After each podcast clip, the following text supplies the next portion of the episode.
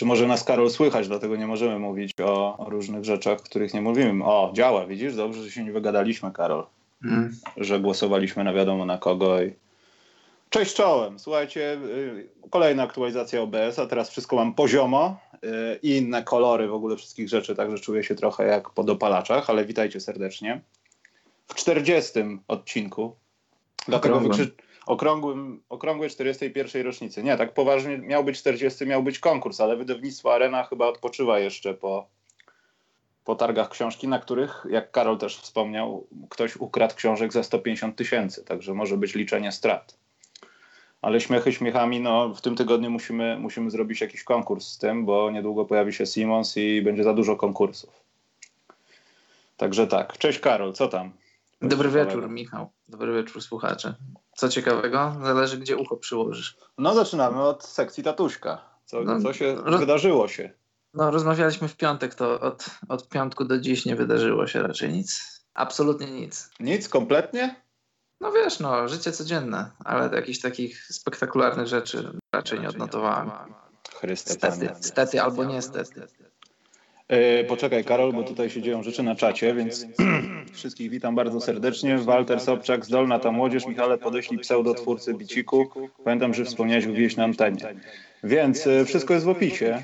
To tam masz wszystkie dane. E, do Bartka chyba nie zdradziłem jego imienia, natomiast Bartek gdzieś strasznie zaginął i podejrzewam, że to jest efekt szkoły plus trenowania basketu, dlatego cisnę go jak mogę, żeby wysłał e, w ciut lepszej jakości ten bicik, bo, bo on został zripowany po prostu ordynarnie z SoundClouda za pozwoleniem autora oczywiście, ale e, Bartek jeszcze ma kilka ciekawych sztuk, które będziemy podkradać, a mało tego jest jeszcze dwóch producentów dogadanych, jeden zagraniczny, który może też się pojawi. Nie, nie, nie, nie, nie. Drake pisał do nas, natomiast yy, odrzuciłem jego ten. Dobrze, Karol, bo zatrzymaliśmy się, nie pamiętam na czym, ale w takim układzie może, może zatrzymajmy się już tam, gdzie mieliśmy się zatrzymać, czyli na sprawach, które się dzieją w NBA. Yy, a, jedną prośbę mam do Was, yy, jeśli chodzi o patronów. Jeśli naprawdę, bo Moment, Bartek. Y, jeśli naprawdę jest taka sytuacja, że chcecie być anonimowi, to napiszcie mi maila, bo jest tak, że jeśli ktoś wpłaca jakąś kwotę, to tam są ustawienia anonimowe, ale to chyba dotyczy tego, żeby tam na patronajcie nie być widocznym. Natomiast ja mam taką małą wtedy zagwozdkę, czy ta osoba chce być na tej liście i tak dalej. E, dlatego proszę Was o uściślenie, bo jeśli nie chcecie, wstydzicie się żony, środowiska i tak dalej, że nas wspieracie, nie ma problemu. E, natomiast, natomiast no, dajcie znać, bo potem ja do Was piszę, te maile spadają do spamu i to tak utrudnia trochę. W sensie pojawienie się Was na tej liście, bo w następnym albo w opisie będziecie. Także taka mała prośba techniczna. Jeśli chodzi o Spotify, to okazało się, że nasz podcast Garden ma taką końcówkę RSS, y, którą, dzięki której propagowane są te treści na iTunesie i to samo działa na Spotify. I jak y, wszedłem i zobaczyłem, że wystarczy tam przekopiować link, to stwierdziłem, a niech będzie. Więc póki nie doczekamy się SoundClouda, tam jest wrzucanie tak mozolne, że to jeszcze potrwa, to musi się posiłkować Spotify'em. Może ten podcast Garden zostanie, bo to nam będzie starczało, tylko że na Spotify'u nie wiem dlaczego, ale nie ma informacji dotyczących odcinka, więc to już jest wina podcast Garden i podejrzewam, że to już jest do odstrzału, a nie do edycji jakiejkolwiek i po zmianie już będzie lepiej. Ale jak coś, link jest w opisie, wpadajcie, mówcie jak jest. Nie wiem dlaczego nie ma wszystkich, które mamy na podcast Garden, tylko określona ilość, no ale no ale tak jest. Nie, to nie będzie Wojtek, ale z Wojtkiem będę rozmawiał w niedzielę, żebyśmy zrobili coś po, pierwszych, po pierwszym miesiącu rozgrywek, żebyśmy coś pogadali. E, także tyle. Dobra, Karol, to, to jakieś newsiki może. Dobrze, Michał. A i uwaga do Was, jeśli dalej brzmimy jak z kościoła, to dawajcie znać. E, prawdopodobnie w wersji MP3 nie będę mógł z tym nic zrobić, postaram się, natomiast no, do następnej razy musi coś się z tym stać, bo to jest niedopuszczalne. Także tyle komentarzem. Dobra, Karol, co z newsikami jest? No, od piątku nie wydarzyło się aż tak, aż tak wiele. Jak nagrywaliśmy ten podcast y, w piątkowy, to akurat pojawiła się informacja, której nie omówiliśmy. Była to informacja która głosi, że Tyson Chandler dogadał się z Suns odnośnie wykupienia ostatniego roku jego kontraktu i gdy, gdy już będzie całkowicie wolnym agentem, y, podpisze umowę z Lakers, przeniesie się do Lakers. Czy to jest aż taki wielki news?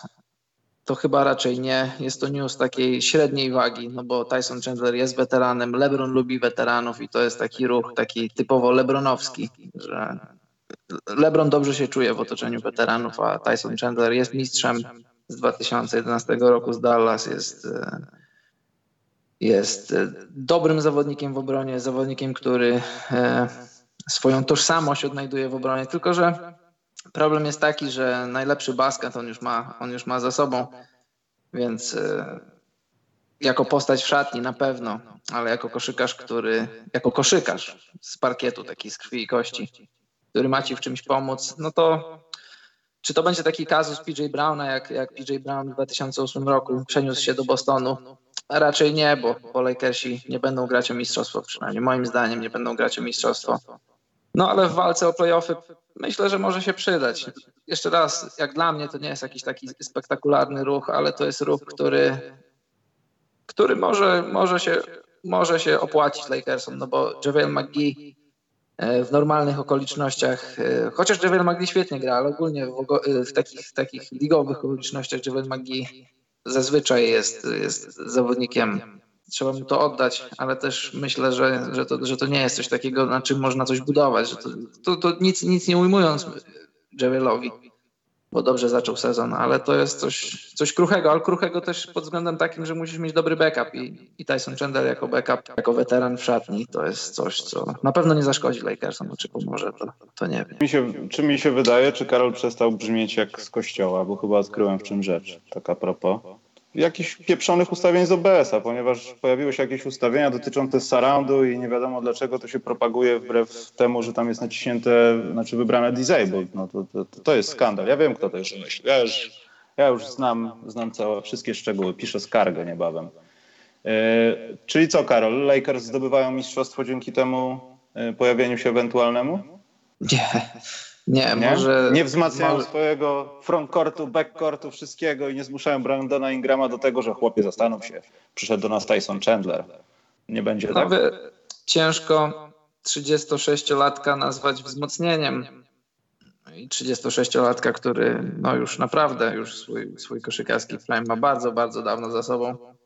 No, tak jak powiedziałem, no, na, na, pewno, na pewno nie zaszkodzi, no bo Tyson Chandler nie ma historii bycia, bycia rakiem w szatni, a, a czy pomoże tak sportowo? Może tak, może nie.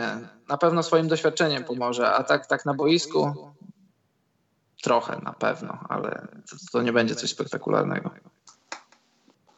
E, dobrze, Karol. To tak naprawdę chyba jest taka jedna z tych najważniejszych rzeczy, które się teraz przydarzyły, bo no, szczerze mówiąc, poza jakimiś sprawami meczowymi, po, po, pomeczowymi powiedzmy, no to nie oszukujmy się, no nie stało się nic specjalnego w NBA.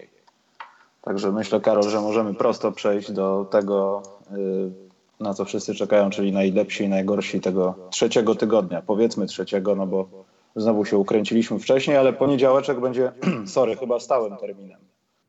Także jest będziemy taki, starali się... Myślę, że myślę, że jest to taki bezpieczny termin. Tak, I dla ciebie, i dla mnie, i, i dla NBA. Nie, bo jak oceniamy tydzień, to ten tydzień nam się trochę łamie, kiedy jesteśmy we wtorek albo w poniedziałek, a jeszcze coś tam popeplemy po ten, w piątek na ten temat, także to już w ogóle może zrobić lepszy syf, ale sorry. Yy, dobra, Karol, to zaczynamy od najlepszych czy najgorszych? Znowu ty, ty wybierasz. Ja? ja wybieram. Dobrze, to no wiesz to... Popas... No, dobrze. No, no dobra, no nie, to słucham, ja wybieram? no. no. dobrze, no to no. ja Toronto, Toronto Raptors szczególnie za, szczególnie za mecz z Lakers, szczególnie bez Kawaja i szczególnie za pierwszą kwartę, w której przejechali się po, po Lakersach i wybili im, wybili im koszykówkę tego wieczoru z głów. Też wielki plus dla, dla Kyla Laurego, który już od samego początku zaczął grać, grać bardzo dobrze, bo Laury zazwyczaj e, dosyć spokojnie wchodził w rozgrywki, łapał formę z tygodnia na tydzień, a tutaj już od początku, od początku rozgrywek jest w formie, produkuje i, i widzisz takie ludzkie dramaty.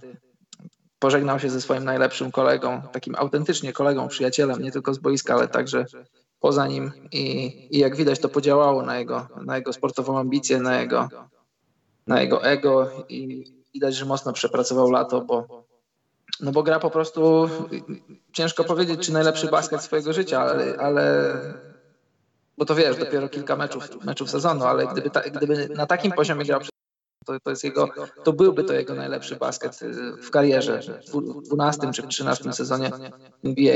Lauri jest teraz liderem w asystach, trafia prawie 50% swoich rzutów za 3, 40%, y, znaczy prawie 50% rzutów z gry i prawie i koło 40 za 3 punkty. Naprawdę gra dobrze. I no i co? I Raptors też grają dobrze. Bez Kawaja fajny. No to jest, to jest, to jest mój największy, największy plus tego trzeciego tygodnia. Raptors, forma Raptors i, i w ogóle fakt, że, że Nick Nurse wszedł jak, jak było, pamiętasz, rozmawialiśmy kilka razy, że mamy dużo znaków zapytania co do Nersa, mimo że ma doświadczenie, mimo że, że zna środowisko, że pracuje, pracował przez kilka lat w Raptors i, wiesz, i ludzie go znali i on znał ludzi, ale to jest zawsze trochę inaczej, jak wchodzisz na, na swoje i Ners pokazuje, że, że nie ma żadnych kompleksów. Y, podoba mi się to bo, to, bo to nie jest regułą y, w NBA, że wybiera rotację od, w zależności od meczu, w zależności od matchupu, w zależności od, od rywala i ma czasem gra Valanciunasem jako, jako pierwszym centrem, czasem y, bierze Ibakę na, na podstawowego centra, rotuje też Odziego Anunobiego z, z Pascalem Siakamem i mimo, że jest coachem debiutantem, to, to odważnie rotuje składem, odważnie prowadzi ten zespół i podoba mi się to. Nie mogę się doczekać, kiedy zobaczę Raptors live. Karol, dokonałem cudu. Tak? Nie ma echa.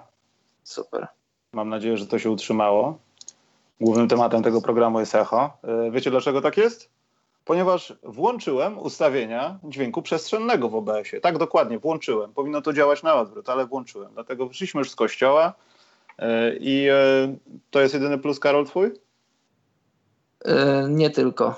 Mam wszystkie powiedzieć? Nie, bo ja do tego to bym się doczepił, jeśli chodzi o Toronto, ale czekam Doczepię na to. Się. Znaczy, doczepiłbym się wcale się nie mam zamiaru czepiać. To wszystko świetnie wygląda i moim zdaniem e, Toronto robią rzecz, której nie robią Milwaukee. Ja wiem, że nie da się tego zatrzymać, ale może ktoś tam wie lepiej. Znaczy ja nie, też nie twierdzę, że to jest ich winą, że oni e, planem, że oni nie wygrywają mecze, odpo, odpoczywają z kałajem i tak dalej. Natomiast ktoś tam chyba zrozumiał i chyba wątpię, żeby to był trener, ale gdzieś w front office, że nie ma co być na świeczniku bądźmy dobrzy, ale nie pokazujmy, nie pokazujmy się tak bardzo. Doczłapmy ten sezon do końca.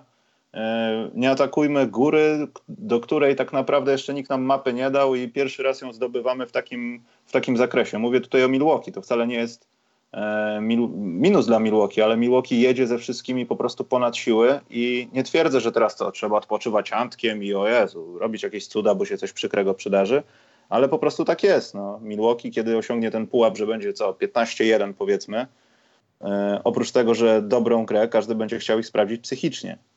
Aha, czyli macie 15-1, przychodzi do was LeBron, to ja wam pokażę, że to 15-1, to ja wam zaraz zabiorę. I Raptors trochę tak zniknęli z tego świecznika.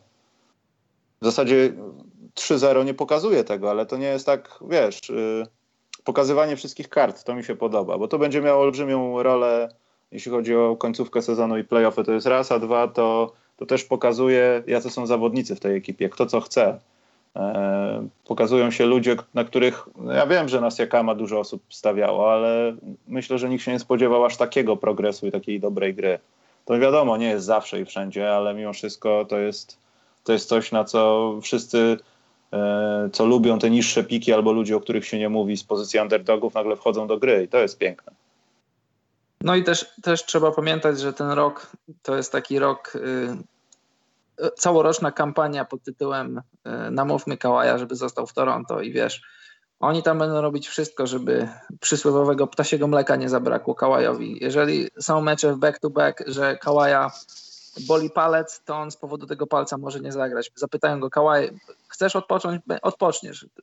Czego chcesz, będziesz to miał. Bo to jest, wiesz, to jest rok kampanii pod, pod tytułem Zatrzymajmy go w Toronto. I oni będą robić wszystko, żeby, żeby Kawhi miał dobrze, żeby wujek miał dobrze. I też yy, wydaje mi się, tak jak, tak jak patrzę z boku na, na te mecze, a raczej wszystkie widziałem mecze Raptors, to, to wiesz, Kawhi robi dobre statystyki, gra bardzo dobrze. To jest 26 punktów, 7 zbiórek, 3 asysty, 2 przechwyty.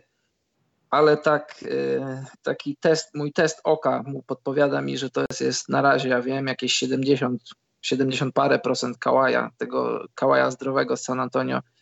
I też myślę, że, że Raptors robią mądrze, że że spokojnie wprowadzają go w ten, w ten sezonowy reżim, bo, no bo wiesz, człowiek nie grał rok w koszykówkę i on też musi, musi spokojnie wchodzić w to, tym bardziej, że ta kontuzja to jest, e, tak jak mówiliśmy to kilka razy, to, to nie jest kontuzja, to jest choroba, choroba, która może wracać, więc trzeba być podwójnie przezornym, jeśli chodzi o, o to prawe udo, więc nawet jeżeli tam delikatnie coś kuje, delikatnie coś nawet łaskocze, to, to lepiej dmuchać na zimne, no bo, no bo to jest twój lider, który w założeniu ma, ma cię prowadzić do mistrzostw, znaczy nie za każdym razem, ale przynajmniej przez 5-6 lat e, masz być dzięki niemu w gronie drużyn, które walczą o mistrzostwo, jeżeli Kałaj zostanie w Toronto. Mm, e, to jest naprawdę to jest bardzo ciekawa historia, która rozwija się trochę w nieoczekiwany sposób, bo ja myślałem, że to będzie e, nie chcę tu przyrównywać Minnesoty, bo to według mnie też jest minus, który się też wydarzył w zeszłym tygodniu e, i to już trochę przelało moją czarę goryczy, jeśli chodzi o personalne patrzenie na Butlera, takiego człowieka, nie koszykarza. Ale myślałem, że Raptors będą mieli Wiesz, no tak jak porównać to do pająka, któraś z tych łapek będzie mniej sprawna, połamana i, i może nas wciągnie odkurzacz, a póki co ten pająk świetnie operuje po wszystkich czeluściach dużego pokoju i ciężko jest go złapać, bo on jest całkiem sprawny i w obronie i w ataku. Kylo no, nie ja... ma żadnego problemu, żeby wiesz, tak jak jest związkami między kobietą a mężczyzną, nie ma żadnego problemu z tym, żeby postawić kreskę, dobra, Demar jest tam, Kała jest tutaj, ja gram swoje. Ja spodziewałem się tego, że Lenart może, znaczy Lenart, przepraszam, że Laury nie będzie do tego stopnia takim profesjonalistą w pełnym słowa znaczeniu, bo, bo będzie mu przeszkadzała to rozłąka, ale mimo wszystko mnie zaskoczył pozytywnie. I Ale co powiem ci, tylko pozytywnie. E, e, z tą pierwszą częścią, którą powiedziałeś, to, to tak samo myślałem, miałem takie samo odczucia, bo wydawało mi się, że, że to na dwóch płaszczyznach będzie trochę trudniej. Ogólnie Czułem, że Toronto będą dobrzy, ale wydawało mi się, że te problemy właśnie na dwóch płaszczyznach będą, że, że zdrowie Kałaja, że on, tak jak mówisz, e, raz na jakiś czas będzie go coś bolało, że nie będzie tym Kałajem, jakim był, że będzie więcej meczów opuszczał. Wydawało mi się, że będzie więcej opuszczał meczów, nie tylko te back-to-backu. A pozytywnie mnie zaskoczył, że mimo, że jest tak na moje oko jakimś, jakimś, jakimiś 70%, 70% Kałaja tego zdrowego San Antonio, to i tak y, jest to różnica, robi różnicę, a, a wydaje mi się, że fizycznie może być jeszcze lepszy. E, no o ile mu y, zdrowie na to pozwoli, bo nie wiemy jak tam jest stan tej nogi, czy, ona, czy ta noga będzie kiedykolwiek w 100% sprawna, czy ogólnie brakuje mu po prostu tego meczowego ogrania. A co do Laurego, to wiesz co, ja tych obaw nie miałem, ja byłem, y, jeśli można być czegoś pewnym, to, to byłem pewny, albo może jeśli nie pewny, to przynajmniej przekonany, że jeśli chodzi o tę sferę profesjonalizmu, to tutaj nie będzie żadnego problemu, no bo e, Laury owszem, e, przyjaźnił się i to bardzo z Derozanem, ale skoro tak, a inaczej się wydarzyło, to jest biznes i on te, tę sferę biznesową będzie potrafił oddzielić od sfery prywatnej i byłem przekonany o tym, że będzie pierwszym, który wyciągnie rękę do Kałaja, że będzie pierwszym, któremu będzie zależało na tym, żeby, żeby Kałaj poczuł się w Toronto jak u siebie, żeby w szatni poczuł się jako jeden ze współliderów, no bo Laury jest jaki jest charakterologicznie i on zawsze będzie tym takim wokalnym liderem, który będzie miał dużo do powiedzenia, ale na boisku widzisz, e, to u, Laurego podoba mi się, że, e, że on e, w zasadzie oddał i nie oddał pozycję lidera. Można powiedzieć, że, że trochę oddał, no bo, no bo teoretycznie musiał oddać, bo jeśli wchodzi zawodnik do, do drużyny, który jest top 5, top 4, top 3, różnie to możesz, e, różnie to możesz tam sobie interpretować no ale jeżeli wchodzi taki, taka postać, to, to jeśli byłeś do tej pory liderem, jeśli jesteś inteligentny, a moim zdaniem Kyle Lowry jest inteligentny, no to, to nie, masz, nie masz co walczyć z wiatrakami, tylko, tylko wchodzi do twojej drużyny zawodnik, który może pomóc ci wygrywać i od ciebie jako, jako lidera zależy to, jak przyjmiesz tego zawodnika, jak go wkomponujesz w, w skład, jak, jak, jak pomożesz mu wejść do szatni i, i Laury to robi. Kropka. No to właśnie nie wiedziałem, czy będzie kropka, czy nie. Tak, bo ja czasami stawiam kropki, tak, tak, nie. nie Domyśliłem się. Karol, jedno, bo będą, będą pytania od was, ale to, to, to od razu. Bartek Polak pyta, na jakim meczu Raptorsów będziesz, Karolu? Tak przy okazji. Eee, nie chcę tego mówić na razie. Będą to fajne mecze. Będą to naprawdę, jestem, jest, jak patrzę na kalendarz na meczach, na jakich będę, to znaczy prawdopodobnie będę, bo to nie jest na 100% pewne jeszcze, ale jak się wszystko uda, wszystko dobrze pójdzie, to będą super mecze. Naprawdę. Karola, super. przywieziesz mi coś z Kanady? Oczywiście, syrop to, klonowy. Nie, bardziej myślałem o jakichś precjozach koszykarskich. Ale wiedziałem, Terensa że... i Filipa. Koszulkę Tak. z Terensem i Filipem. No, Tylko właśnie to jest pomysł, może w grze o klon zrobimy jakiś taki miszmasz. Wszystko możemy. Możemy dotyczący tego. Yy, Dobrze, bo o Toronto to mam nadzieję, że pogadamy więcej przy okazji gry o klon, może w tym tygodniu. Yy, Bo tutaj też nie ma co za specjalnie podsumowywać, po, poza tym jaki koń jest każdy widzi. Yy, Co mamy Karol jeszcze w plusach? Co mamy? Ja jeszcze mam, e, mam jeszcze już ci mówię. A, chciałem mam, powiedzieć jeszcze jedną rzecz. Ja jestem zakochany Anunobi. Ja w nim jestem bardzo zakochany teraz. Super jest Oji Anunobi. No, Jest to ekstra. Anunobi, Oji Anunobi to jest taki luzak, jak miałem okazję widzieć go w zeszłym roku w Toronto. On za każdym razem przychodzi e, inaczej ubrany. Znaczy, no wiesz, to, to nie żadna nowość, że, że e, koszykarze NBA się stroją, ale są, są różne typy ubierania się. Masz na przykład Demara Karola, który słynął z tego, że się ubiera bardzo elegancko, ale też bardzo ekstrawagancko. Tak, tak, można powiedzieć trochę tak elegancko-hipstersko. A Oji Anunobi ubiera się, ciężko mi to określić nawet. E, Podobał mi się jego outfit, e, który wyglądał tak. Żółte dresy, ale takie bardzo żółte, taki żarówiasty odcień żółtego. Do tego zielona taka, ja wiem, taka kurtka jak na grzyby, taka trochę przeciwdeszczowa. I do tego, z tego co pamiętam, też takie zielone, jakieś fajne buty. I w ogóle e, była taka śmieszna scena, bo e, zawodnicy już tam się przebierali. e, Ozi ubrał się w to wszystko, już, już, już chciał wychodzić i zatrzymał go Siaka i mówi, patrzcie chłopaki, mamy, mamy papugę w drużynie, bo naprawdę wyglądał jak papuga razem z tą swoją śmieszną fryzurą. E, No i tyle. Też stałem kropkę. W ogóle nie rozumiem tego, tej nowej mody na te fryzury takie. Przecież to, to, to no, nawet na wyjścia, brzydko mówiąc, towarzyskie, to ciężkie jest to do utrzymania. Taka, A, taka, taka choinka trochę, tak wygolona dookoła i na górze takie... znaczy, ja gdzieś y, zgłębiałem się w ten temat i to nie jest tak, że to jest artystyczny nieład, po prostu tak ci włosy rosną, tam, tam coś się dzieje, natomiast wiesz, to jest kłopotliwe. No, masz coś takiego, wyglądasz jak te trole takie kiedyś były, takie wiesz, z tymi włosami zabawki. Ja, tak. E, Dobrze, słuchajcie, mam taką informację, że od godziny 21 muszę być już z gościem na Skype'ie, także myślę, że dzisiaj zamkniemy to naprawdę krótko będzie. Przepraszam Was za to echo, ale z racji tego, że to echo się pojawiło, to czeka Was jutro niespodzianka. Mam nadzieję, że to będzie ciekawa niespodzianka. Postaram się coś zrobić z tym echem podczas e, MP3 wydania, ale E, sorry OBS, no niestety nie, da, nie dał mi dużego pola do popisu, a debilne przyciski doprowadzają do tego, że trzeba robić na odwrót, ale ja to załatwię do następnego PSL-a, nie będzie śladu po tym. Wracamy do starej wersji, koniec.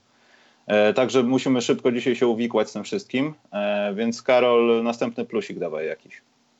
E, To są e, Oklahoma City Thunder, którzy z 0-4 wyszli na 4-4 i, Mam to samo, Karol, pokrywamy. i pierwszy, pierwszy pożar zagasili i teraz mogą iść, to znaczy, czy mogą iść tylko w górę, to nie wiem, no ale wyszli na 50% i, i teoretycznie są już w ósemce, gdyby tak się zakończył sezon, ten młody sezon. I po Mhm. takim wstępnym, po takim wstępnym pożarze już go nie ma, a trzeba pamiętać, że ta drużyna będzie jeszcze lepsza, bo Andre Robertson wraca do zdrowia niedługo, to znaczy niedługo, no parę tygodni jeszcze mu to zajmie, ale jak on się pojawi w składzie, to ta drużyna dostanie nowej jakości w obronie.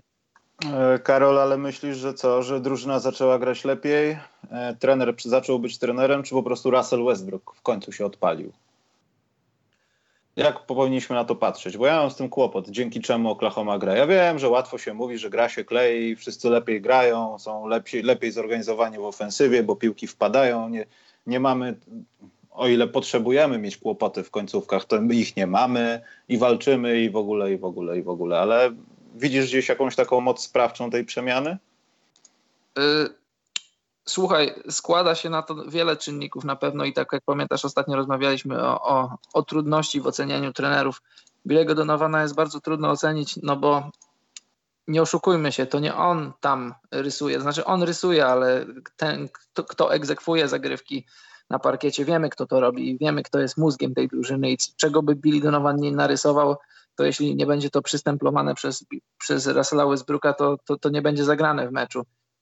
I też mówiliśmy, że bardzo, bardzo dużo będzie zależeć od tego, jak Westbrook będzie chciał wejść w ten sezon.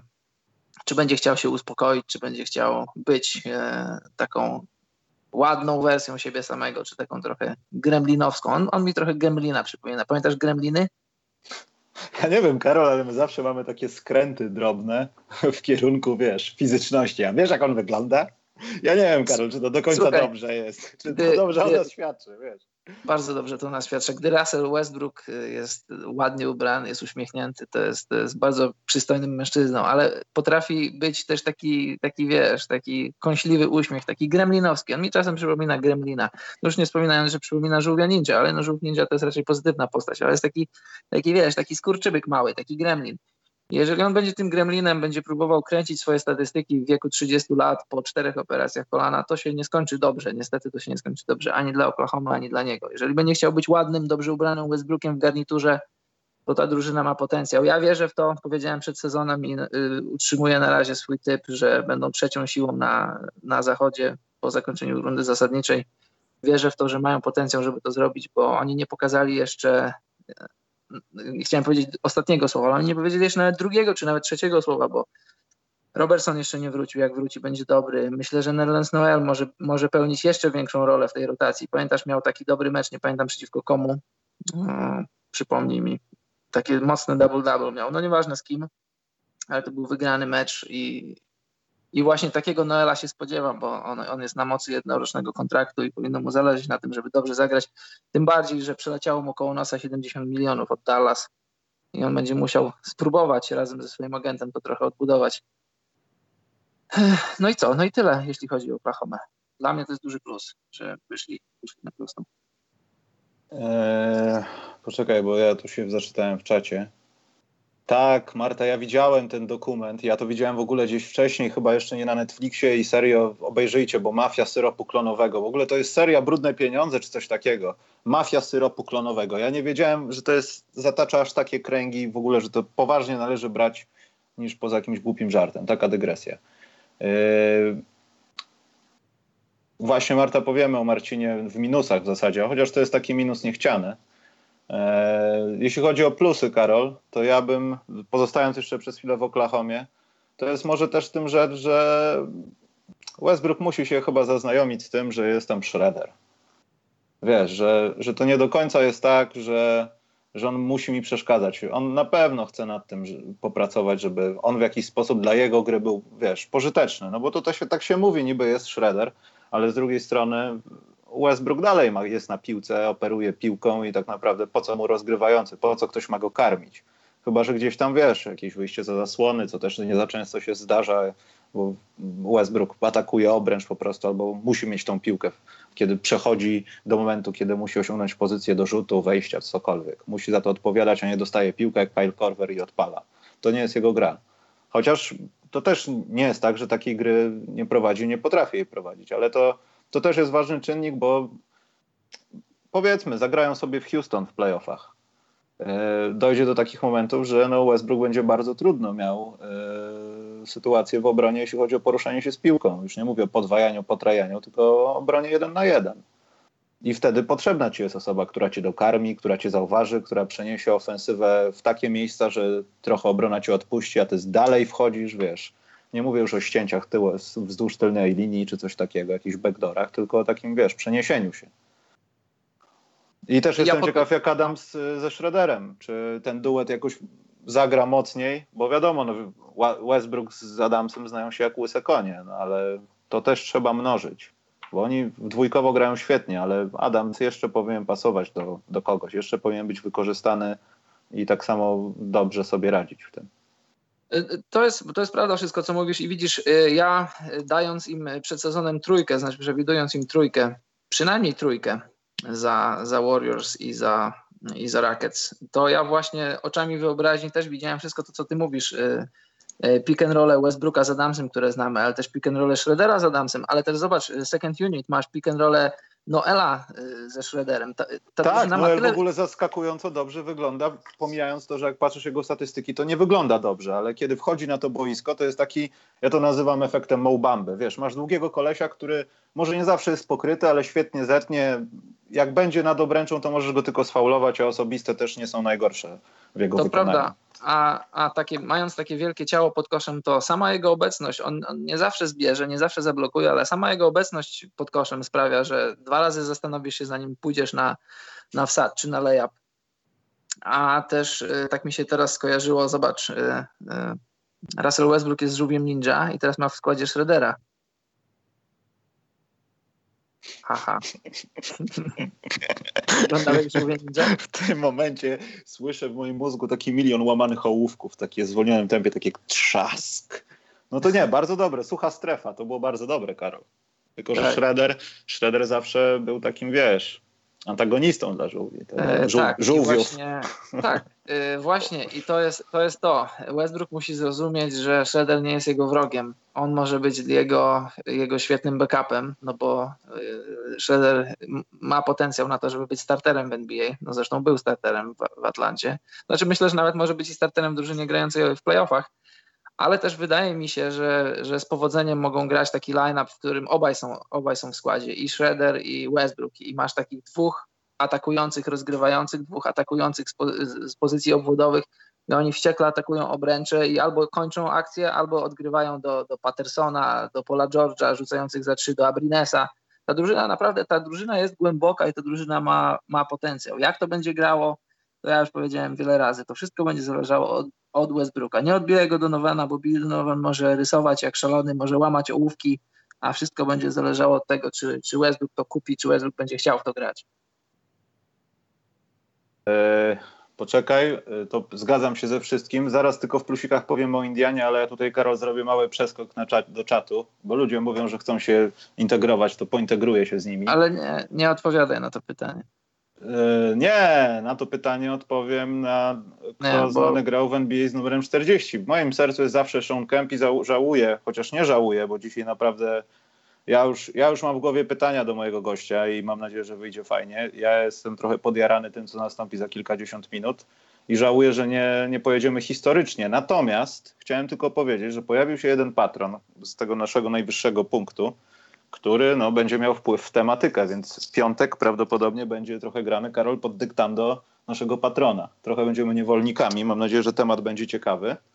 A jak nie, to pogadamy o Shawnie Kempie na przykład, o, zawodniku o zawodnikach z numerem 40. Niech wam będzie. Zatańczymy, jak nam zagrają. Dokładnie. Chyba, że nasz patron... No 41 Dirk Nowicki. No to za tydzień znajdziemy chwilę, na pewno. Ale słuchajcie, nie dzisiaj, w ogóle strasznie mi za głupio dalej za to echo i że musimy się tak szybko ukręcać, ale naprawdę mam nadzieję, będzie warto. Jutro będzie publikacja, mam nadzieję, tego, co się wydarzy dziś. Dobra, e, więc już złapałem dwa oddechy. Grandmaster, odpowiem Ci na to pytanie, że chyba nie. E, odpowiedziałem. I nie ciągnijmy, i nie ciągnijmy. Tego. Nie ciągnijmy tego tematu. Tam nie ma żadnego tematu w zasadzie, też nie róbmy dramy z tego, ale chyba nie. E, bo tak. Znaczy nie bo tak, tylko po prostu nawet dzisiaj nie mamy czasu, żeby w ogóle jakoś wyjaśnić to albo odpowiedzieć dalej na to pytanie, ale jak na razie nie spodziewałbym. To twój drugi plus, Michał. E, mój drugi plus to jest Indiana Pacers, bo Indiana tak może nie najgorzej, ale też niedobrze grała w tym drugim tygodniu. Może to kwestia terminarza, może to kwestia gry, ale fajnie, że Indiana, że Indiana w tym tygodniu no, zatrybiła. To mi się bardzo podoba. Świetnie się oglądało mecz z Bostonem, jak Oladipo trafia game winnera i ta piłka nawet nie dotyka siatki, tylko wpada, nie chcę powiedzieć w drewienko, ale tak uderza w tą część tabli obręczy, gdzie jest tam bardziej zaspawane i to, to okrągłe składa się do tego, gdzie jest sprężyna. Wiecie o co chodzi? Tam jest taka no, nieobręczowa część, w sensie jest obręcz, ale to jest pod, on idealnie trafił, padło. I ja na początku myślałem, że to, nie wiem, jakiś błąd w transmisji to w ogóle niedolot jest. Zaraz zaczną ludzie gwizdać. A tutaj w Indianie proszę. Oni bodajże już patrzę 3-0. Ja to ściskam kciukasy. E, Boże, czy ja nie pieprzę głupot, czy mi się pomyliły? Nie, 3-0, dobrze, tak, 3-0. Są na plus 3 w tych meczach. Na, osobiste to jest chyba ich pięta Achillesowa, aczkolwiek patrząc na resztę ligi, no to kołysanie się w okolicy 70%, a nie poniżej 70% to nie jest duży problem. No i co? No i te trójki nieszczęsne mogliby podciągnąć, ale to też jest przykład tego, że można mieć słabe trójki, można nie być, ja już nie chcę mówić Golden State Warriors, ale innymi drużynami, które są skuteczne, a i tak wygrywać mecze, bo przenieść to wszystko na za dwa.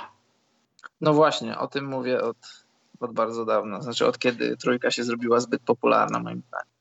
No i taki e, Karol zbiorowy plusik dałbym. No wiadomo, Denver, to też nieładnie, że nie mówiliśmy o Denver, ale Denver może aż tak bardzo nie czarowało, bo w tym tygodniu chyba był ten mecz z Chicago gdzie wygrali jednym A, punktem. Tak, tak. E, Nie, w tamtym, w tamtym. W tamtym. No tak, ale no. jak gdyby można to podciągnąć pod ten. I w środę mecze... w nocy chyba, albo w czwartek w nocy. Chyba w środę tak. w nocy.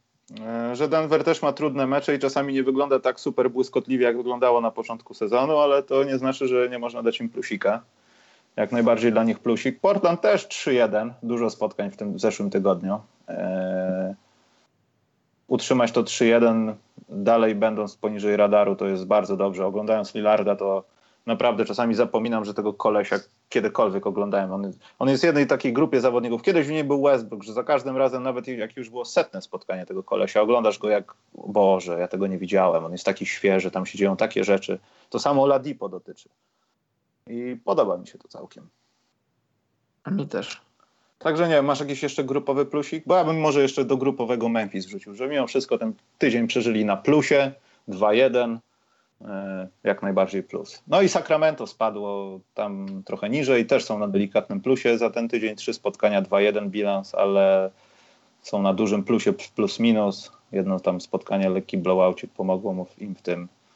E, no i tyle. Żałuję, że tak trochę nie tyle co bez walki, ale jakoś tak nie widziałem tego, co było widać wcześniej w Sacramento, kiedy grali z Milwaukee. Wiadomo, Milwaukee to mogą być dla nich za wysokie progi, ale tam trochę. No raczej tak. Trochę zabrakło tej walki, a mogli walczyć, mieli czym walczyć. No. To jest zespół też taki stworzony, żeby walczyć z Janisem i z resztą ludzi, gdzie są wysocy i bawią się w bieganie w post i tak dalej. We dwóch. Bo mówiliśmy o Bielicy i Wilusiu. Dobra, Karol, minusy jedziemy. No niestety e, Dallas, Dallas Mavericks przegrali sześć meczów po kolei i niestety, e, no mówię niestety, bo nie będę ukrywał, że postawiłem parę złotych na nich, że, że wygrają, że przejdą ten swój próg ustawiony przez, przez bookmacherów i na razie trochę żałuję, bo wybierałem między Memphis a, a Dallas. Ja myślałem, że, że w Dallas jest więcej pozytywnych historii. Póki co one się nie dzieją i takie deprymujące przegrane, na przykład w Atlancie, kiedy już prowadzili ponad 20 punktami, z Utah odrobili stratę i też wyszli na prowadzenie, przegrali. E, z San Antonio też mieli bliski mecz. Z Lakersami mieli, mieli Lakersów na widelcu. Była taka fajna akcja coast to coast. Luka Doncic doprowadził do remisu, a później a później Wes, Wesley Matthews e, faulował LeBrona w taki, taki juniorski sposób, bo nie wiem w sumie po co go faulował. Faulował go jeszcze przed linią za trzy punkty. Nie wiem, czy LeBron próbował się decydować na penetrację. Być może tak, ale tam byli ludzie, którzy mogli jeszcze próbować go stopować. E, e, fajne jest, jak, jak zaraz po tym faulu Matthewsa, kiedy było wiadomo, że LeBron stanie na linii, jak, jak Doncic sfrustrowany, taki, taki zaskoczony tym, co się stało, to taki naprawdę juniorski faul, mógł się, on mógł się nie wydarzyć. I LeBron spodobał pierwszy rzut, trafił drugi, no i wysłał ten, ten mecz w kosmos. Też porażka z Nowym Jorkiem u siebie, naprawdę taka, taka ciężka, ciężka porażka, bo przyjechał Nowy Jork, Nowy Jork, który nie gra o nic i przejechał się po Dallas. No i też w tym meczu mieli swój run, też wracali, ale ostatecznie nie udało mi się wrócić i, i tak jak powiedziałem, że bardzo miło, bardzo przyjemnie mi się ogląda Doncicza, to, to też wydaje mi się, że trochę za dużo, za dużo dostał roli, za dużo odpowiedzialności tak od początku sezonu.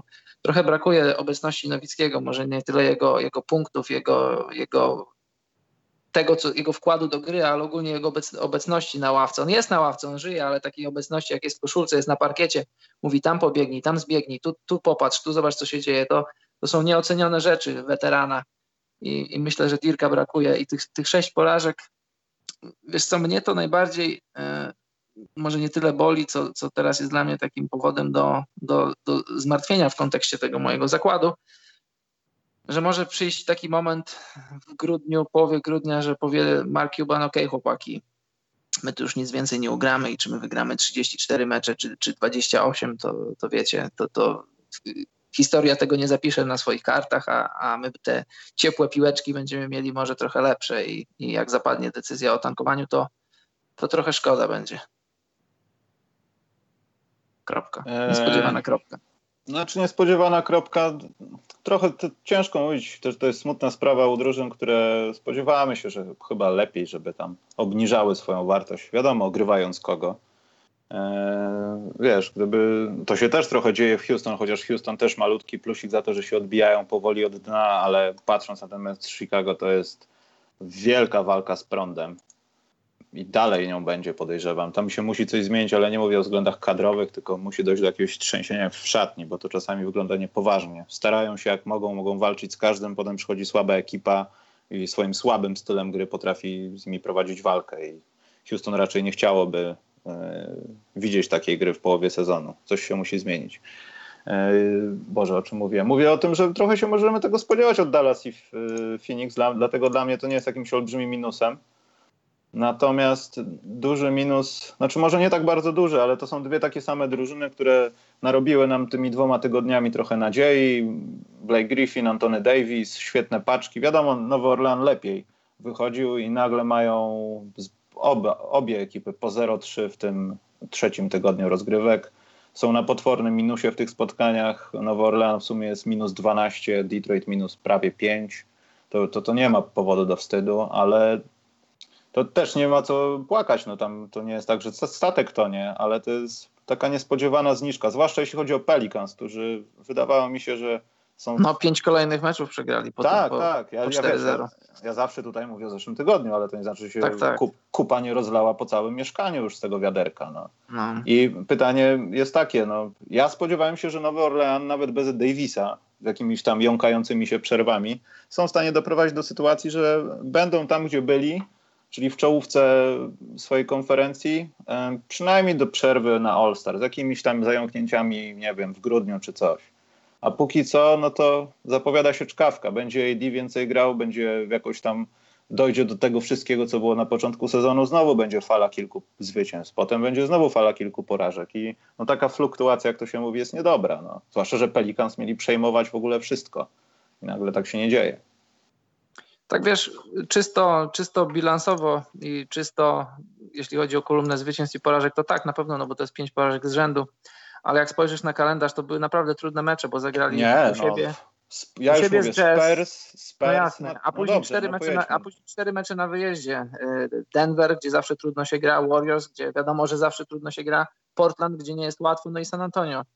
No i wiesz, ale widzisz, Karol, tutaj mam No. jest Jazz, Nuggets, Warriors, Blazers, Spurs. Teraz będą grali standard. To, to jest ciężka seria, tak? jasne. Natomiast e, mecze z Jazz, jest- z Nuggets nie, bo minus 5, a z Warriors z dychą, z Portland ponad dychą, ze Spurs też powyżej dychy, ale znacznie poniżej walki jakiejkolwiek, że zostali dognieceni. Wiesz, to jest martwiące. No na pewno, ale w trzech tych meczach nie grał Anthony Davis. I wiesz, Oczywiście. to, jest, to, jest, to jest bardzo... No chyba nie muszę tłumaczyć, co to oznacza dla drużyny. To prawda. Ale wiesz, jeśli ten kolektyw miał być tak świetny, Mirotic i tak dalej, to po odjęciu Davisa oni powinni przynajmniej wykazywać jakiś znaczny procent z tego, co pokazują teraz, rozumiesz? A No, to się pewno. trochę, trochę nie dzieje. Ale to jest początek sezonu. Jeszcze nie płaczmy, ale dla mnie to jest trochę minus taki spodziewawczy, że spodziewałem się, że będzie inaczej. E, dobra, słuchajcie, bo ja patrzę na zegarek, jest za 10, także od razu alarmuję o pytankach od Was. Jeśli macie jakieś pytanka, to ładujcie. Poświęcimy dosłownie kilka sekund, bo naprawdę muszę lecieć. E, dalej. E, słuchajcie, Detroit powiedziałem, to powiedziałem. No wiadomo, kto się jeszcze w tym tygodniu. A, przepraszam, Utah Jazz przegrała trzy kolejne spotkania i to też mnie trochę zabolało. Aczkolwiek nie widziałem, widziałem tylko jedno z tych spotkań, także wolę się nie wypowiadać. E, widziałem Założę się, że było to z- spotkanie z Minnesotą. Nie, to było spotkanie z Memphis, Nie? Karol, żeby było A, ciekawiej, widzisz. bo chciałem ten creme de la creme zobaczyć. E, Jeszcze sytuacja z e, Donovanem Michelem, to też, to też może być ciekawe. Myślę, że pogadamy o tym może nawet w piąteczek, ale to też tak źle na to patrzeć. To może nie jest minus, ale źle na to patrzeć. No i wiadomo, minus dla Chicago Bulls, że są jak z sali, mają takie mecze jak z Houston, że e, mają rannego, dobrego przeciwnika i nie potrafią go po prostu dobić, bo mają jakieś, nie wiem, kłopoty z tym, żeby wbić mu nóż w serce, wiedząc o tym, że są żołnierzem na wojnie. To tak trochę wyglądało. I nie wiem, czy ze strachu, czy przez, tego, przez to, że po prostu już nie mieli siły, ale no nie, no nie. To tak nie powinno wyglądać nawet w tankującej drużynie. Ja dalej jestem na nie. Tyle, Karol. Dobrze, zgadzam się z tobą. A masz coś jeszcze do dodania? Może coś chciałeś E, dodać? O tym, co ty powiedziałeś, czy coś innego? Jakiś jeden minusik. Ja chciałbym jeszcze dać może taki personalny minusik dla Marcina Gortata, ale nie dlatego, że właśnie nie wiadomo, co się z nim dzieje. To jest właśnie największy minusik. Czy to jest naprawdę kontuzja, czy to jest już wyrzucenie z rotacji po kilku słabych meczach? Dlaczego są te słabe mecze? Czy to są winy, wina w rotacji, w setach? nie wiem, cokolwiek, w graniu mniejszą ilością pick and rolli, lepszą formą Bobana, no masa składników. Dlatego jest taki minus, ale minus niewiedzy może. O, to jest minus niewiedzy, ale też jest to raczej, wiesz, to jest może minus, może to nie jest minus. Ja pisałem o tym e, w moim, w moim segmencie śliwki robaczywki, ktoś ma chęć, niech sobie rzuci okiem. Patrzymy, wiesz, patrzymy na Gortata, tak jak, tak jak na Zazę Paczuli, a patrzą Gruzini i zawsze zastanawiają się, zawsze widzą te najlepsze scenariusze, w których wszystko się dobrze układa, trener cię widzi, trener cię ma w swojej rotacji. Prawda jest taka, że wiesz, że, że Gortat już ma swoje lata, już zagrał 12 lat w NBA, będzie miał teraz które 34 czy 35 urodziny już niedługo w lutym. On już swoje zagrał, swoje wygrał, znaczy mistrzostwa nie zdobył, zdobył ale tak jeśli chodzi o karierę, on naprawdę trzeba mu, trzeba wielki szacunek mieć dla Gortata. Zobaczcie, z jakiej pozycji zaczynał swoją karierę, ogólnie karierę koszykarza, ale też później w NBA, 3 lata będąc za, za jednym z najlepszych centrów w NBA, ogólnie jednym z najlepszych zawodników NBA, bo Howard wtedy grał świetne, świetne sezony i, i był taki moment, kiedy Gortatowi raczej było bliżej do, do powrotu do Europy niż do, niż do tego, że, że podpisze duży kontrakt, że przez lata, przez naprawdę długie lata będzie podstawowym centrem w NBA. I wiesz, przychodzi taki moment, Gortat po tym sezonie będzie miał zarobione ponad 90 milionów dolarów globalnie przez całą swoją karierę masz też swoje lata, masz też swoje kontuzje, chociaż akurat Marcin nie miał jakichś takich wielkich kontuzji, no ale każdy ma drobne, drobne różne urazy na przestrzeni sezonu. To wszystko się na siebie składa i też ten poziom motywacji trochę spada. Jak już masz tyle pieniędzy zarobione, tyle zagrane w NBA, są ludzie, którzy są zdrowsi, silniejsi, bardziej wyskakani, bardziej chętni, bardziej głodni tego wszystkiego grania i też kontraktów nowych. I, i to się wszystko składa i to, to nie jest tak, że, że, że, że Doc Rivers coś uwziął się na Gortata, że, że zawodnicy go gdzieś tam pomijają czy coś. No po prostu składa się na to wiele czynników i, i my zawsze jako, jako Polacy, bo Marcin Gortat jest Polakiem i zawsze swoim rodakom życzymy dobrze i zawsze widzimy te scenariusze, w których wszystko się dobrze układa, ale no jest jak jest i to nie do końca jest wina Marcina i to nie do końca jest tak, że, że on jest teraz, że on teraz przeżywa jakiś kryzys. No po prostu tak się złożyło że, że czasem zawodnik pierwszopiątkowy, no bo Gortat był i moim zdaniem nadal jest, jest, znaczy może być zawodnikiem pierwszopiątkowym, ale z różnych przyczyn, z różnych rotacji się wypada i już nie tacy zawodnicy jak Gortat wypada, wypadali z rotacji nowych drużyn, do których przychodzili. Moim zdaniem nie ma żadnego dramatu. E, czy Marcin będzie chciał kontynuować karierę po tym sezonie, to też tego nie wiemy. Cieszmy się nim, cieszmy się tym sezonem, bo pamiętam jak zaczynał karierę, to w ogóle dla nas, kibiców NBA, którzy nigdy wcześniej nie widzieli Polaka, znaczy widzieli, ale to, to był Trybański, który grywał śladowo i był raczej taką egzotyką. Później Lampę, który, wiecie, e, miał trochę, trochę e, więcej ego niż talentu. Miał bardzo dużo talentu, a miał jeszcze więcej ego i to, to go trochę zgubiło. I kiedy zobaczyliśmy Polaka, który gra regularnie, to była taka zawsze ekscytacja, że Marcin grał, wow, tu nagle pierwsze double-double, tu pierwsze wyjście w pierwszej piątce. To było coś, więc zdejmijmy czapki z głów na chwilę, pokłońmy się Marcinowi, bo, bo zrobił, ja uważam, że zrobił więcej niż, niż, e, niż e, talent by na to wskazywał. Ciężką swoją pracą daleko doszedł i może być inspiracją dla, dla młodych, młodych sportowców. Też nie tylko sportowców, ogólnie dla ludzi w Polsce, że, że pracą i głową na karku można, na wiele zdziałać. Oczywiście i ja już nie chcę się rozwijać, zresztą nieważne pogadamy, pogadamy w piątek, bo. Inaczej sobie pogadamy. Inaczej pogadamy, a może niektóre z tych rzeczy usłyszycie, bo będę musiał zaraz spieprzać. Dlatego yy, pytanka, pierwsze pytanko Karol Wołoder Kanady. Czy istniała drużyna z lat 1990-2012, która mogłaby rywalizo- rywalizować jak równy z równym z Golden State? Golden State Warriors, wiadomo, w Taka finale. wielka rozpiętość, 1990 Spora, co? czyli 22 lata, no oczywiście, no, y, Chicago Bulls Michaela Jordana, czy pierwsze trzy pit, czy drugie trzy pit, ja bym powiedział, że to drugie i ta drużyna z powodzeniem mogłaby nie tylko, nie tylko rywalizować, ale też wygrać, ale to jest podstawowe pytanie, czy gramy na zasadach, y, na przepisach koszykówki lat 90., czy na przepisach koszykówki obecnej przepisach koszykówki lat 90. wygraliby Bulls i co do tego nie mam żadnych wątpliwości. W przepisach koszykówki dzisiejszej musieli, musielibyśmy zadać pytanie, ile dalibyśmy czasu Jordanowi i Pippenowi, żeby się dostosowali do tych przepisów, bo a, zdelekalizowany handcheck mocno by, mocno by ograniczył w obronie Pippena i Jordana i o ile jestem przekonany, że, że zrobiliby ten adjustment, to potrzebowaliby na to czasu.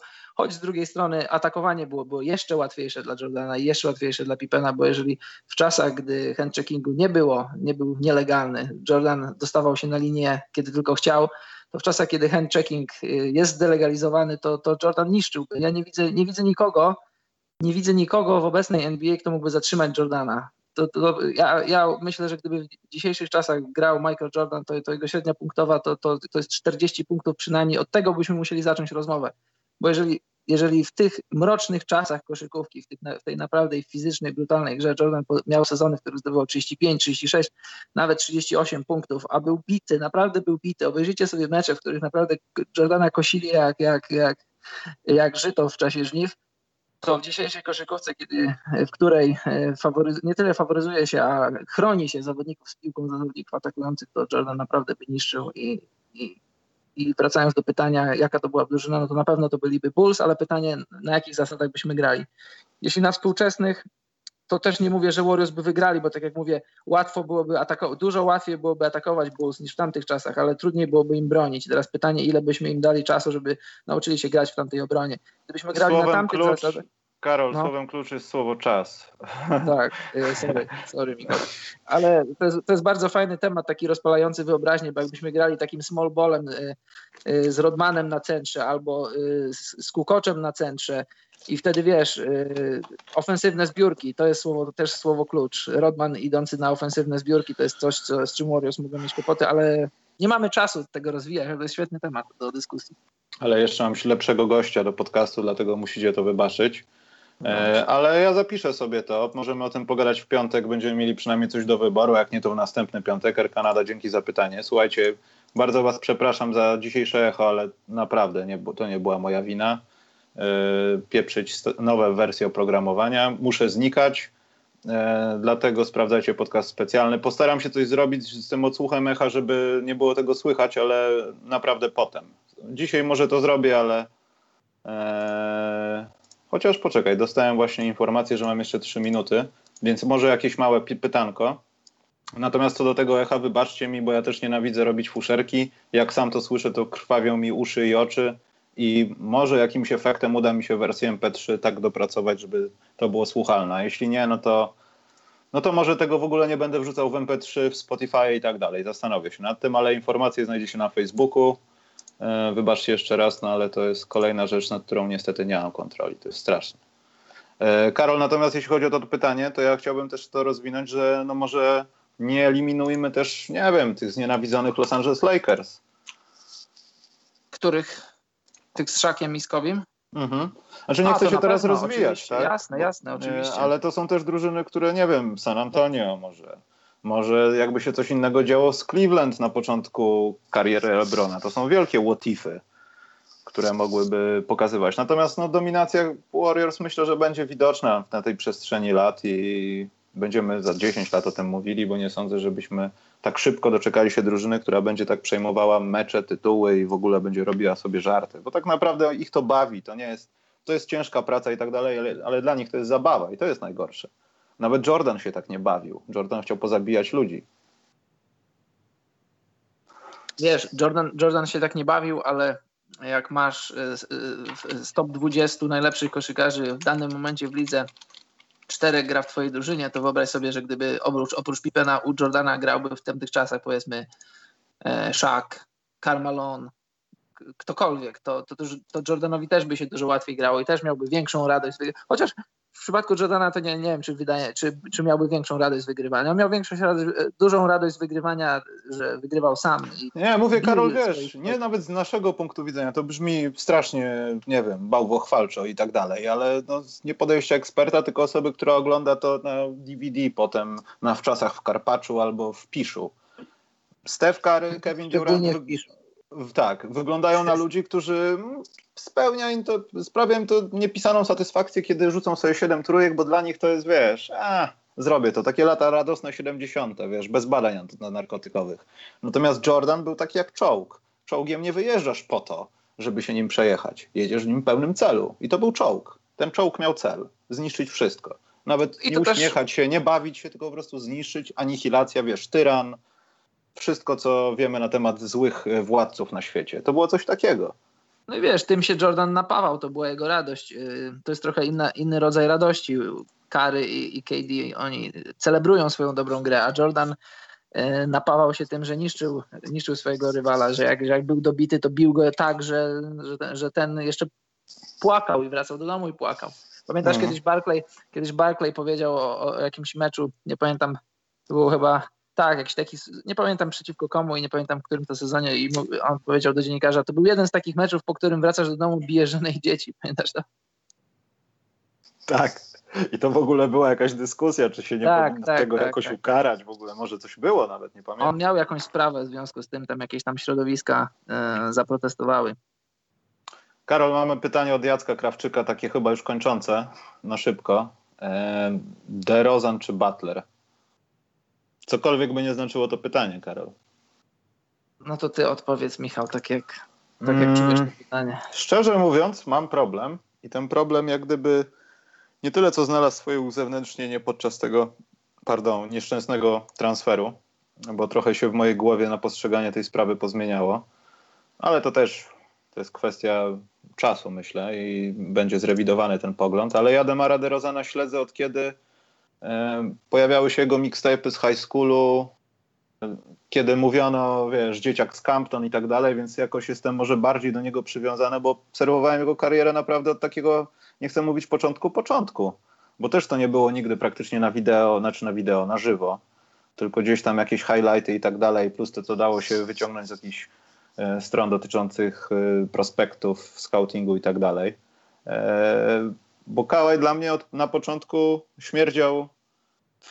Dlaczego, dlaczego steruję to porównanie? Bo bardziej e, po przyjściu do NBA mogłem patrzeć wtedy już e, na przykład na, na Lenarda, a DeRozan jakoś mi tak bardzo nie podpalał.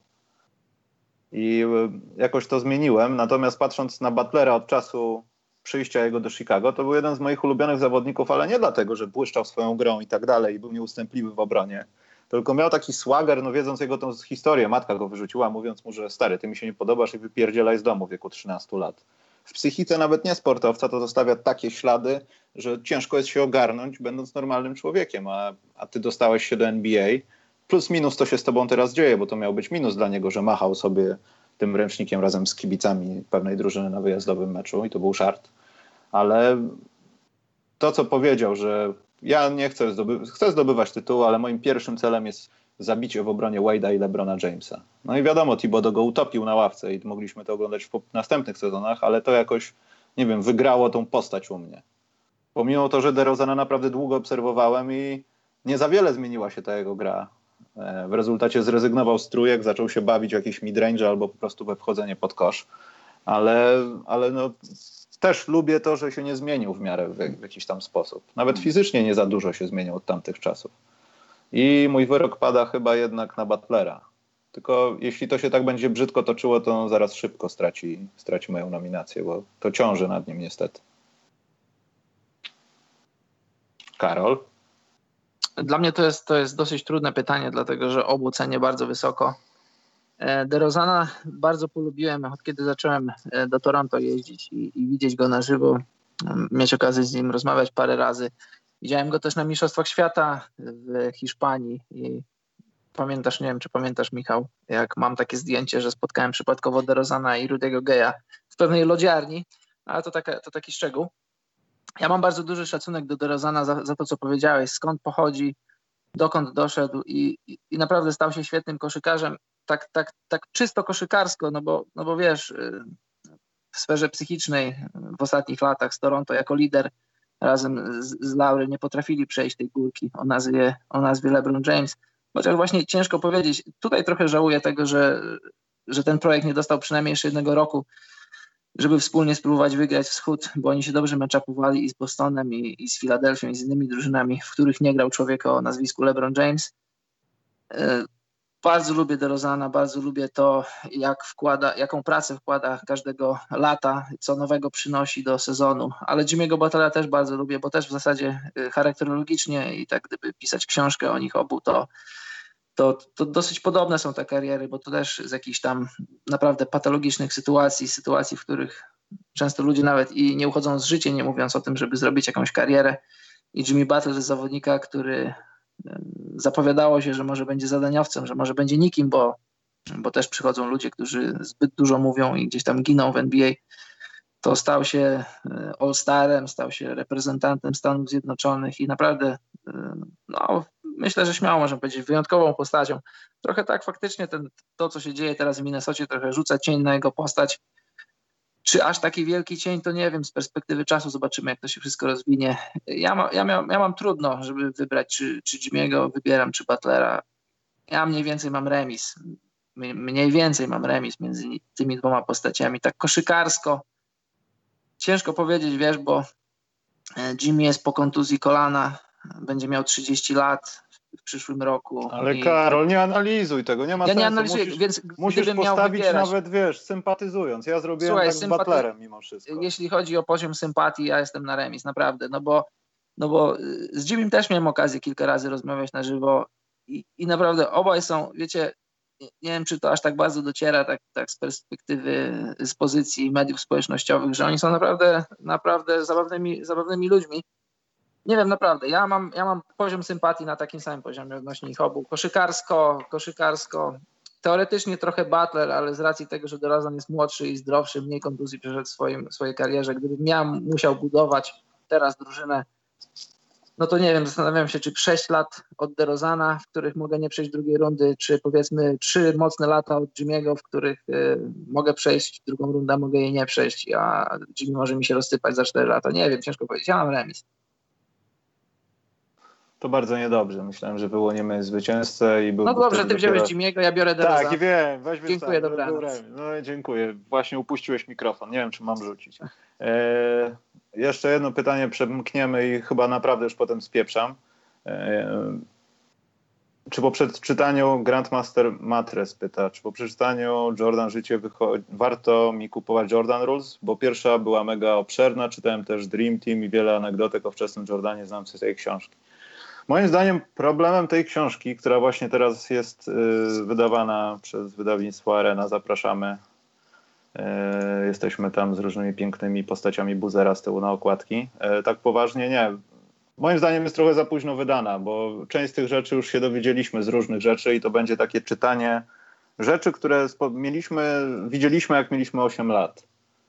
I to takie jeśli ktoś, nie wiem, pierwszy raz potraktuje jako pozycję to Michael Jordanie, no to fajnie jest od tego zacząć. Natomiast no, 20 parę lat potem wydanie tej książki to moim zdaniem jest tylko tak dobrze symbolicznie, że mamy taką pozycję przetłumaczoną na rynku, natomiast no, wiele osób może odnieść wrażenie, że to jest jedna z tych gorszych pozycji, bo już część z tych rzeczy wiemy, bo w tych książkach były odniesienia do pracy sama Smitha i tego, jak on się tam snuł za szatnią w latach, na początku lat 90. Ale jak najbardziej warto przeczytać. Ja nie twierdzę, że to jest, to jest babol no, wydawniczy, bo nie jest. Tylko mówię, że w tej naszej chronologii to jest nasza wina, naszego kraju, nie wiem tego w jakiej kolejności kto wydawał te książki. No to też zero minusów, po prostu tak się stało. E, to też może mieć taki efekt, że trochę, trochę przespało się, że powinno być to wcześniej. Aczkolwiek, Karol, nie pamiętam, bo ta książka mogła być wydana wcześniej po polsku. Nie, nie była nigdy. Na pewno? Tak, na 100%. No to skoro tak, to, to macie odpowiedź. A ja chciałem wam polecić, rozmawiałem z chłopakami ze SQN-u i nawet im przekleiłem link e, w sprawie następnych jakichś rozmów, ale wiadomo, no, ja mam taki tam wpływ na proces decyzyjny, jak to na to, co dzieje się w wyborach samorządowych. Eee, że poczekaj, bo Elmo pisze, ten patronat jest upośledzony, nie mam PayPala i nie mogę z holenderskiego konta wpłacić kasy. Powiem ci, że zorientuję się o co chodzi.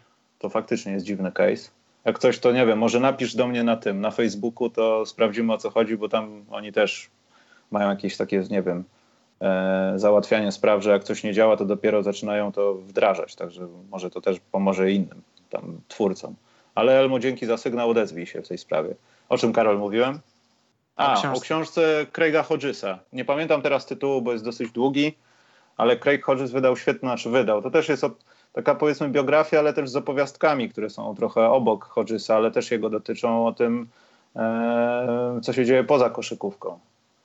E, o jakichś sprawach tam wolnościowych, o, tych, o tym, jak są postrzegani czarnoskórzy, byli postrzegani czarnoskórzy, albo w ogóle sportowcy, profesjonaliści, bo tam jest dużo takich historii pozornie powiązanych ze sobą, ale no taka bardziej, nie wiem, o ludziach książka niż o koszykówce. Craig Hodges był jednym z lepszych gości w historii rzucających za trzy punkty, zanim przyszła fala tego, co się dzieje teraz. Od kilku sezonów.